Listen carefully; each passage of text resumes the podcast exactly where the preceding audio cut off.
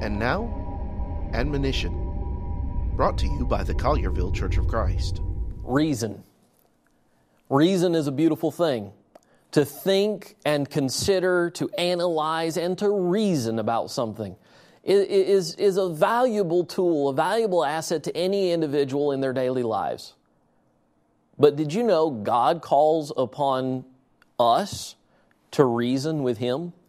In Isaiah chapter 1, in verse 18, He says, Come now. Let us reason together, says the Lord. Though your sins are like scarlet, they shall be as white as snow. Though they are red like crimson, they shall be as wool. If you are willing and obedient, you shall eat the good of the land. God says, Reason with me. Come to an understanding with me. Obey me, and I'll bless you. Take that with you today. For more from the Collierville Church of Christ, visit colliervillecoc.org.